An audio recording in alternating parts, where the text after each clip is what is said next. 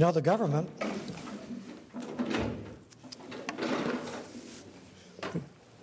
the government has a whole committee called the Ways and Means Committee. I think they're lost too.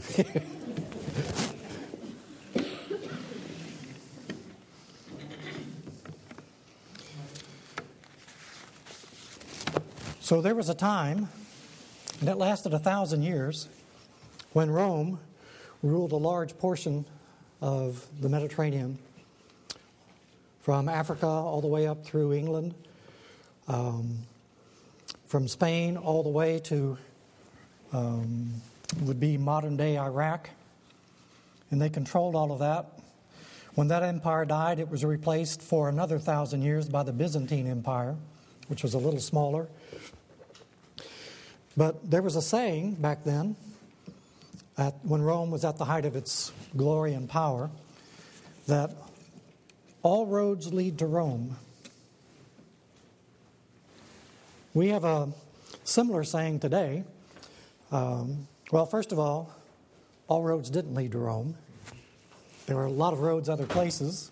Uh, they had roads in China um, that didn't lead to Rome. But that's what they thought. In their pride and in their arrogance, all roads lead to Rome. And Luke was right. It depended on which way you were traveling on that road, whether you would end up in Rome or not. but all the roads didn't lead there, they just thought it did. We have another saying these days, you know, um, there's a lot of different ways to get to heaven. All religions lead to heaven. And that's as false as the first statement. Uh, that's not true. So, what kind of uh, what kind of roads do we think lead us to heaven? Well, if you're a Hindu or Muslim or New Age or some other religion, there would depend on how you answered that question. But even the Bible offers several different ways, uh, doesn't it? Or people who thought they were different ways. In the Garden of Eden, for instance, you remember you had Adam and Eve in the garden, and God had told them specifically, this is the way to walk with me. This is the way to have a full life while you're here. They decided there was a, a different way. And he had told them, if you don't go this way, the, the way that you are going to choose will end in death. So the serpent comes, and the serpent says, No, that's not true. It won't really end in death. I mean, after all, how will you really know unless you try? And that's been used ever since, hasn't it? how do you know you don't like it? Have you tried it? No. Um, haven't committed suicide either, but I don't think I want to try that to find out whether it's true or not. But that's basically what they did, isn't it? By choosing a different way. So they chose to go their own way the way that was suggested and the way that they knew where the end would be because God had told them that. So they decided to trust themselves and their new counselor, the serpent, and they tried a different road in, in, in destruction. Later on, people had gotten so used to going their own way that what took place on a worldwide scale at that time was that things were becoming more and more corrupt and increasingly perverted and increasingly violent. And so much so that God decided I need to wipe these people out and start afresh. And it seems like in the history of the world, we are slow learners. We just don't get it. And we do it over and over and over again. So, because of violence and because of corruption, God decided to destroy the earth. And so we look around us today, and any newscast will be filled with those things corruption, pollution, perversions of different kind, and increasing violence. So they had chosen their own way, and it ended in a flood. Interesting, God had provided a way. They had this ark that Noah was building, and the animals came, but the people didn't because they had a better way. They wanted to go their own way. And so the rains came and the floods started coming, and still they decided to go their own way. And so they're climbing up the mountains and the hills, trying to get on anything tall, and they're going their own way. And they ended in death. Not too long after that, people had gotten together and they had a population explosion again, and there were many, many people. And because they all had the same ancestors, they all spoke a common language and had the same culture. And so they decided, they found out that they could do a lot of things if they worked together. And they got so enamored with what they could do that they had forgotten what God could do. And so they had the commands of God. It was the same command that He had given Adam and Eve at the beginning be fruitful and multiply to fill the earth and to subdue it. That's what God told Adam and Eve. That's what He told the people after Noah's flood. I want you to go out, scatter, fill the earth, take charge of it. They had a better idea. They wanted to go their own way. No, we're, we're tired of moving. We don't want to go anywhere. Let's stay right here. Well, what about the commands of God? No, I don't care. I'm going to stay right here. I'm not going anywhere else. And, you know, we can get together and look at all the neat things that we can do, look at all the new inventions, look at all the latest technology, and we're doing all right. We're doing pretty good. Matter of fact, why do we need God? I mean, we've got all the modern conveniences here. Um, we're, we're doing good. We can build a tower to our own, a monument to our own intelligence and abilities, our own gifts, our own uh, inventiveness, forgetting who had endowed them and given them those gifts to start with. So they built a tower. And it was going to be to the glory of man. Sounds like humanism, doesn't it? We forget. So they're building this great tower, and God, it was, it was just a, he just laughed. It was a simple thing. All he did was confuse their language, and the whole thing fell apart. And so we're filled with all of these different ideas, uh, different ways that we want to go. And the fact of the matter is that all roads don't lead to Rome, and all religions don't end up with God. The truth of the matter is, only one ends up with the reality that we're looking for. Well, people, even in the New Testament, decided to go their own way. A man by, in the Old Testament as well, man by the name of Job, who God says on a couple of occasions, Job is the most righteous man in the whole earth. And he was. A God fearing man, tried to build his life around God, uh, made his family centered around God, honored God with his wealth and with his possessions, and a faithful man. And everything just fell apart for him. His whole life uh, was shattered. And he didn't understand why. And the culture that he lived in was telling him if you do good things, then you will be blessed, and the blessing looks like money and cattle and land and nice cars and boats and houses and uh, you know that's what it, blessings of god looks like. And if you do right those things will be yours. Sounds like uh, prosperity preachers to me. And job was standing there and god himself was saying this is the most righteous man in all the earth. And he lost everything. He lost all of his possessions. It was worse than the stock market in the great depression he went to bed one night and he was a very, very wealthy, powerful, influential man. And he woke up the next morning and he was a pauper. He had nothing. Everything was gone. His family, his children had all died in a horrible catastrophe. They all died at once, and he had a large family, and they were all wiped out, and he didn't know why, and he didn't understand what was happening to him. And, you know, people always say, well, cheer up, things could get worse. And if you cheer up, probably things will get worse. so, but that's what happened to Job. Um, he committed himself to God and he said, God has given me all of these things and he is taking it away. And he fell down before God and worshiped. It's an incredible, incredible act of faith on this man's part. His first response when he had lost absolutely everything was worship. He was a righteous man. Then his health failed.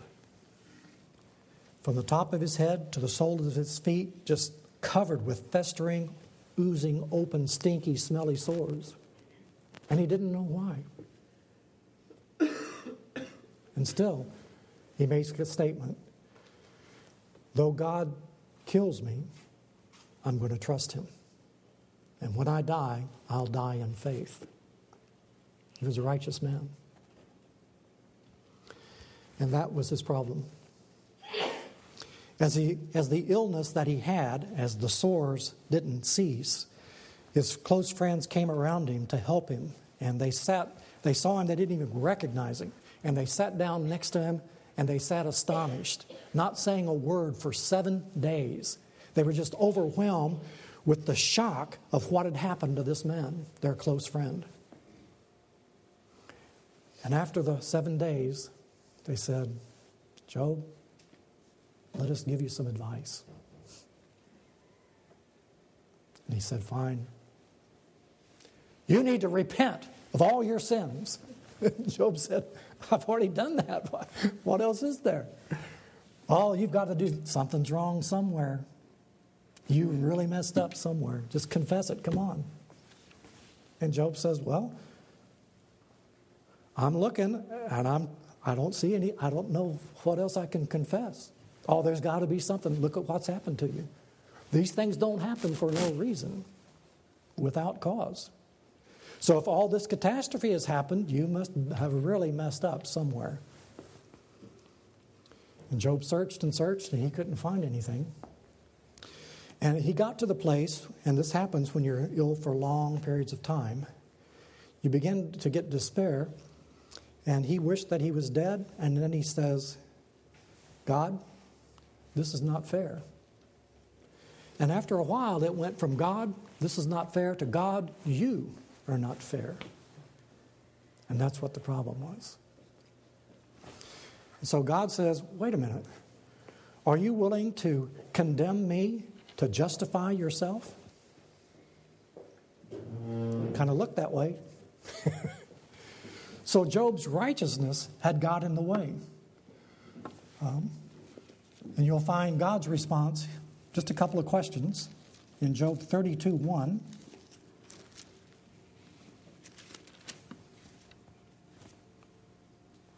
Says, So these three men, the three friends who had come, stopped answering Job because he was righteous in his own eyes. Elihu, son of Barachel, the Buzite of the family of Ram, became very angry with Job for justifying himself rather than God. He was also angry with the three friends because they had found no way to refute Job and yet had condemned him anyway. Well, you got a lot of good arguments, and we can't answer that, but you're still wrong. I don't know where, but you're wrong somewhere because otherwise these bad things wouldn't be happening to you. So I'm right and you're wrong. That's the end of it. and then in Job chapter 40, verse 8, God asks the question Would you discredit my justice? Would you condemn me to justify yourself?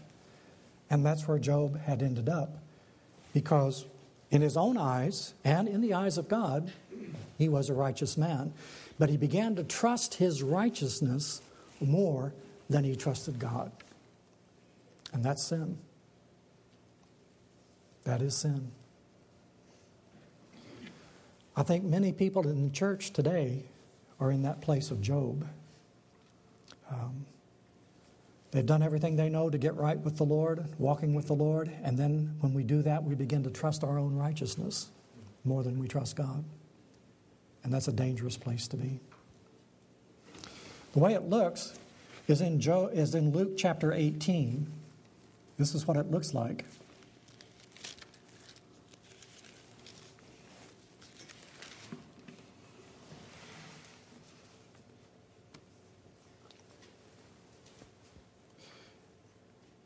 We're starting in verse 9.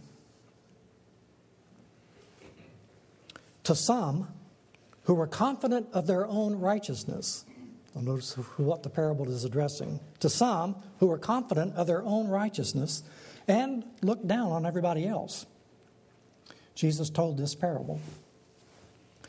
Two men went up to the temple to pray, one a Pharisee, the other a tax collector. The Pharisee stood up and prayed about himself. That's the content of his prayer. He's praying about himself. What do you pray for when you pray? Is it always about yourself? I started thinking about my prayers and I found out I'm in good company. Many of my prayers are about myself, what I want, what I need, what I hope, what I fear. So he's praying about himself. God, I thank you that I am not like other men, robbers, evildoers, adulterers, or even like this tax collector over here. I fast twice a week and I give a tenth of all I get. God, you're very fortunate to have me around. But the tax collector stood at a distance. He would not even look up to heaven, but beat his breast and said, God, have mercy on me, a sinner. I tell you that this man, rather than the other, went home justified before God. For everyone who exalts himself will be humbled, and he who humbles himself will be exalted. I was thinking about that um, this morning. I'm in a quiet time this morning. And I came across Psalm 26. Now remember the prayer of the Pharisee. This is David. Vindicate me, O Lord, for I have led a blameless life. I have trusted in the Lord without wavering. Test me, O Lord, and try me. Examine my heart and my mind. For your love is ever before me, and I walk continually in your truth. I do not sit with deceitful men, nor do I consort with hypocrites. I abhor the assembly of evildoers and refuse to sit with the wicked. I wash my hands in innocence and go about your altar, O Lord, proclaiming aloud your praise and telling of all your wonderful deeds. That's David. I read that this morning and I thought, he's not a whole lot different than the Pharisee. this, I think, was early in David's life, earlier. Later on, when he begins to realize who he is and what he's done, and the greatness of the sin within his own heart, then he's crying out to God for mercy. Forgive me, cleanse me. Don't take your Holy Spirit from me. Renew a right spirit within me. Broken heart, contrite spirit, O God. Surely you won't cast me away. That's a different man. That's a different man praying a different prayer.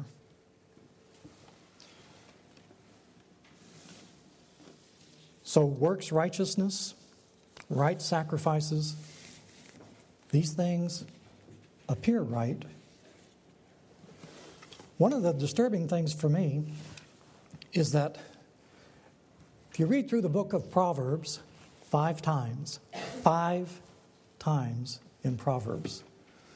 It's going to tell us some advice. I'm going to take them in order that they appear in the book of Proverbs here. Proverbs 12 15. The way of the fool seems right to him, but a wise man listens to advice. Okay, see if you can catch the, the main theme going through these verses. The way of the fool seems right to him. Proverbs 14 12. There is a way that seems right to a man, but in the end it leads to death. Proverbs 16 2. All a man's ways seem innocent to him, but motives are weighed by the Lord. Proverbs 16:25 There is a way that seems right to a man, but in the end it leads to death. Proverbs 21:2 all a man's ways seem right to him, but the Lord weighs the heart. So, what's the common theme? there are ways that seem right, and they should be right. And it looks innocent to me, but not really. If I'm really honest with myself, it's not so innocent, but it seems right. And so, you know, Luke was over here and he was lost, didn't know where he was going. And if you don't know where you're going, it's hard to know when you get there. Um, I get lost all the time. and uh, used to travel with my, with my good friend Moshe. He was an, he's an African. Um, he, was a, he was my boss and my landlord and everything else, a good friend. He's, he's passed away now. But he, um, I would travel with him, going to different meetings, and uh, he would drive because he knows Africa better than me. So he didn't have any, any better clue than me. We'd always end up where we were supposed to be, but neither one of us had an idea about how we got there. We would, we would get lost, and it was, it was just fun traveling with Moshe. It's always an adventure. And um, he knew everybody, and he, it just wasn't a problem. And he'd get off, and we'd visit with these people and have a great time with them. Eventually, we'd get where we were going. But at least we knew where we were going. So there's a way that seems right, but it doesn't always end where we want it to. Five times it tells us that. So the problem comes in Isaiah 53 6. It's a passage that's familiar to us. All we like sheep have gone astray. Each of us has turned to his own way, and the Lord has laid on him, that's Jesus, the iniquity of us all. So I find myself walking in one of these five proverbs, uh, a way that seems right, and yet it, it leads me someplace that I don't want to go. The interesting thing in the New Testament, when it starts talking about Jesus, in John 14, 6, which is what Luke was sharing with us just a minute ago, Jesus is saying, Well, I'm getting ready to go away, and um, it's okay. You know the way to the place where I'm going. Thomas says, Wait a minute, I don't know where you're going, so how can I know the way? I'm not sure. You're getting ready to leave. He was telling them about the crucifixion, and the disciples, still at this late date, they're in the upper room, they still don't get it. Um, if somebody is trying to tell us something that we don't want to hear, oftentimes it creates misunderstanding.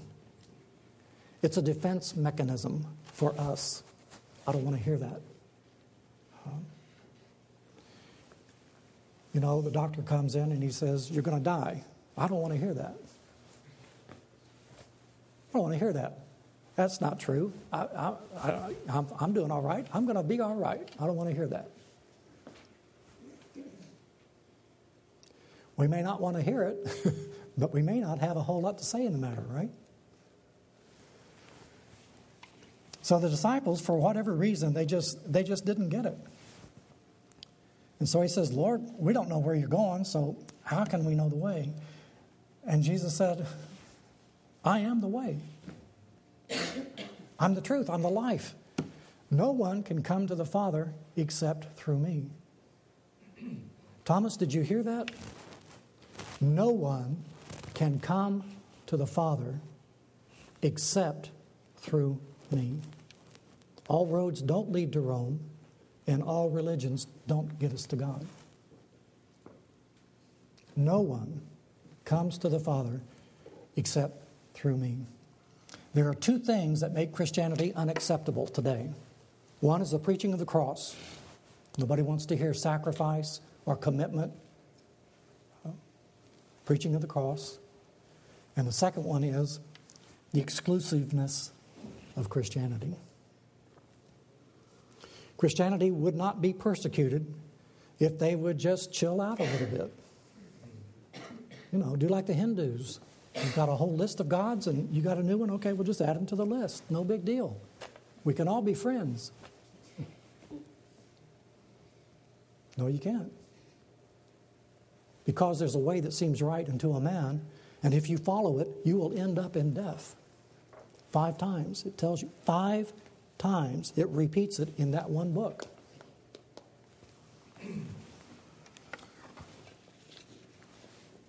So, John 14, 6. No one comes to the Father but by me.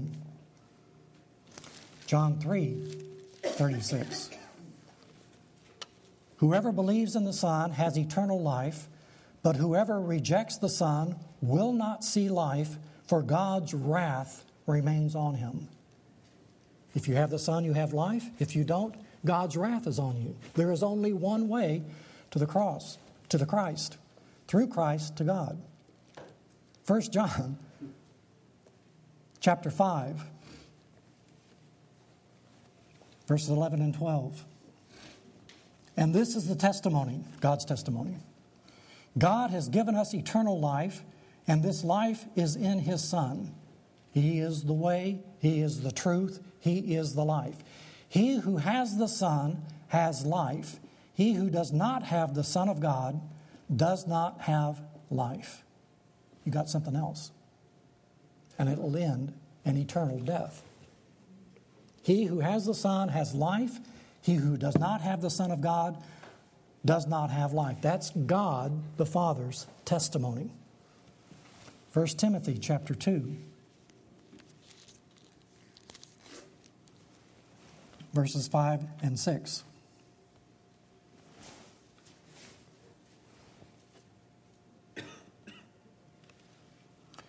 For there is one God and one mediator between God and man, the man Christ Jesus, who gave himself as a ransom for all men, the testimony given in its proper time. One God, one mediator. His name is Jesus. Acts chapter 4.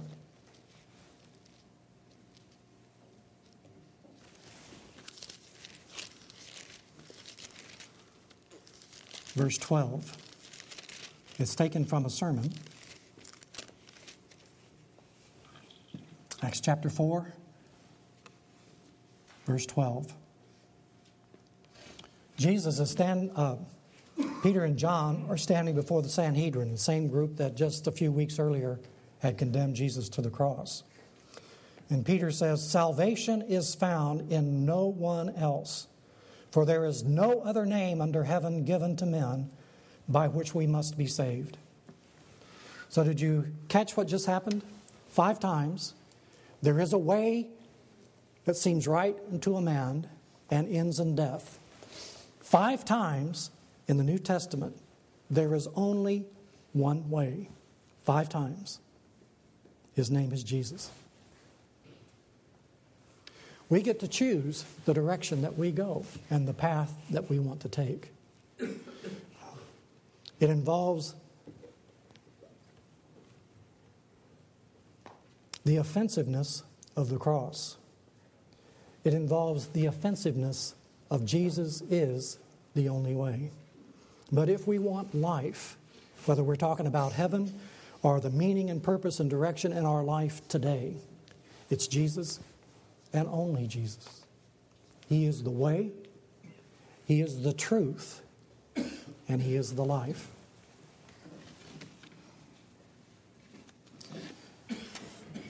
So Peter tells us, 1 Peter chapter 2,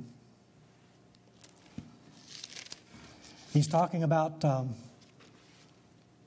what do we do when the persecution comes? How do we live? And he says we need to follow the example of Jesus because he is the way.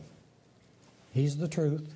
His way leads to life, and all the others end in death. Verses 21 through 25.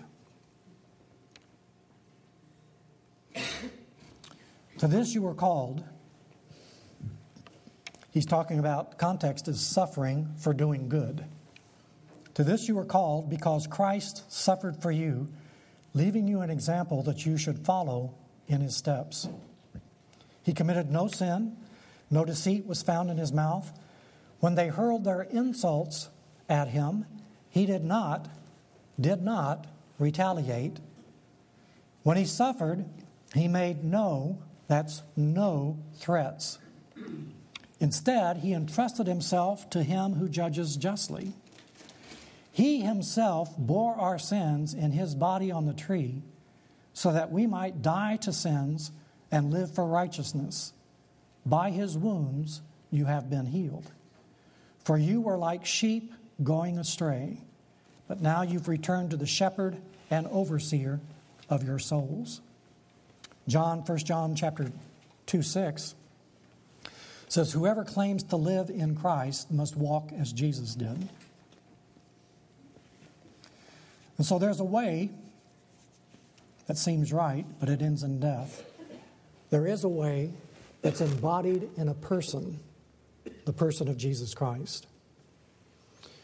At the very beginning of his ministry, right after his baptism, when he came back from the temptation, he came back in the power of the Spirit. And he went down to the River Jordan, where he had been baptized um, a couple months earlier by John. And a couple of John's disciples were there, and John sees Jesus.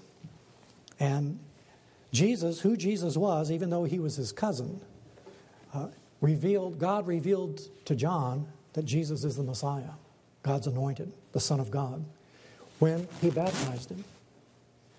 And so Jesus comes back out of the wilderness, and he's John's talking to some of his disciples, and he said, Look, look over there. See that guy? That guy is the Lamb of God who takes away the sins of the world. He takes away the sins of the world. So these guys looked at each other and said, We need to follow him. We need all the help we can get. so they went over there, and uh, Jesus turns around, and these two guys come up to him and they said, Rabbi, where are you? Where are you staying? Where do you live? He didn't give him an address. He didn't give him a location, didn't give him a map. What he said was, Come with me, I'll show you. He is the way. And what he offers us is not a location, he offers us, like he offered these two men, a relationship. And in that relationship, then we discover the direction our lives need to be going. In that relationship, we understand what the truth really is about ourselves and about God and about our life here on this earth. And in doing that, we begin to experience, because we're in relationship with Him, we begin to discover life. Life. And it has nothing to do with outward circumstances, as Job found, has nothing to do with our health issues, as Job found. Doesn't make any difference if we're well or sick. It doesn't make any difference if we're rich or poor because He is the way, the truth, and the life. And everything we need, we can draw from Him directly. And He invites us into that kind of relationship. Do you want to know the truth about yourself? Jesus says, Come, learn of me, and you'll discover who you are and you won't find it anywhere else. It all looks right, it all sounds good, but it'll end in death, in despair and destruction. But if you come and walk with me, you'll understand the truth about yourself and about life and about eternity, and you'll get to know God. And life will be filled with meaning and purpose. Won't be easy. Never promised it would be easy but it'll be full and it'll have meaning. It'll be something worth living. And that life never ends. Let's pray. Father, we're so grateful that in this world that has so many ways, so many things that seem right, so many ways that sound innocent, but they all end in death and manipulation and destruction being used by someone or somebody, except for the invitation that you give. And as we die to ourselves and come to you, we begin to discover life in all of its fullness. Help us, Lord, as you set before us the way of life and the way of death. Move us, Lord. Change our hearts and our minds and draw us into the way that leads to life. Help us to know Jesus Christ. We ask it in his name. Amen.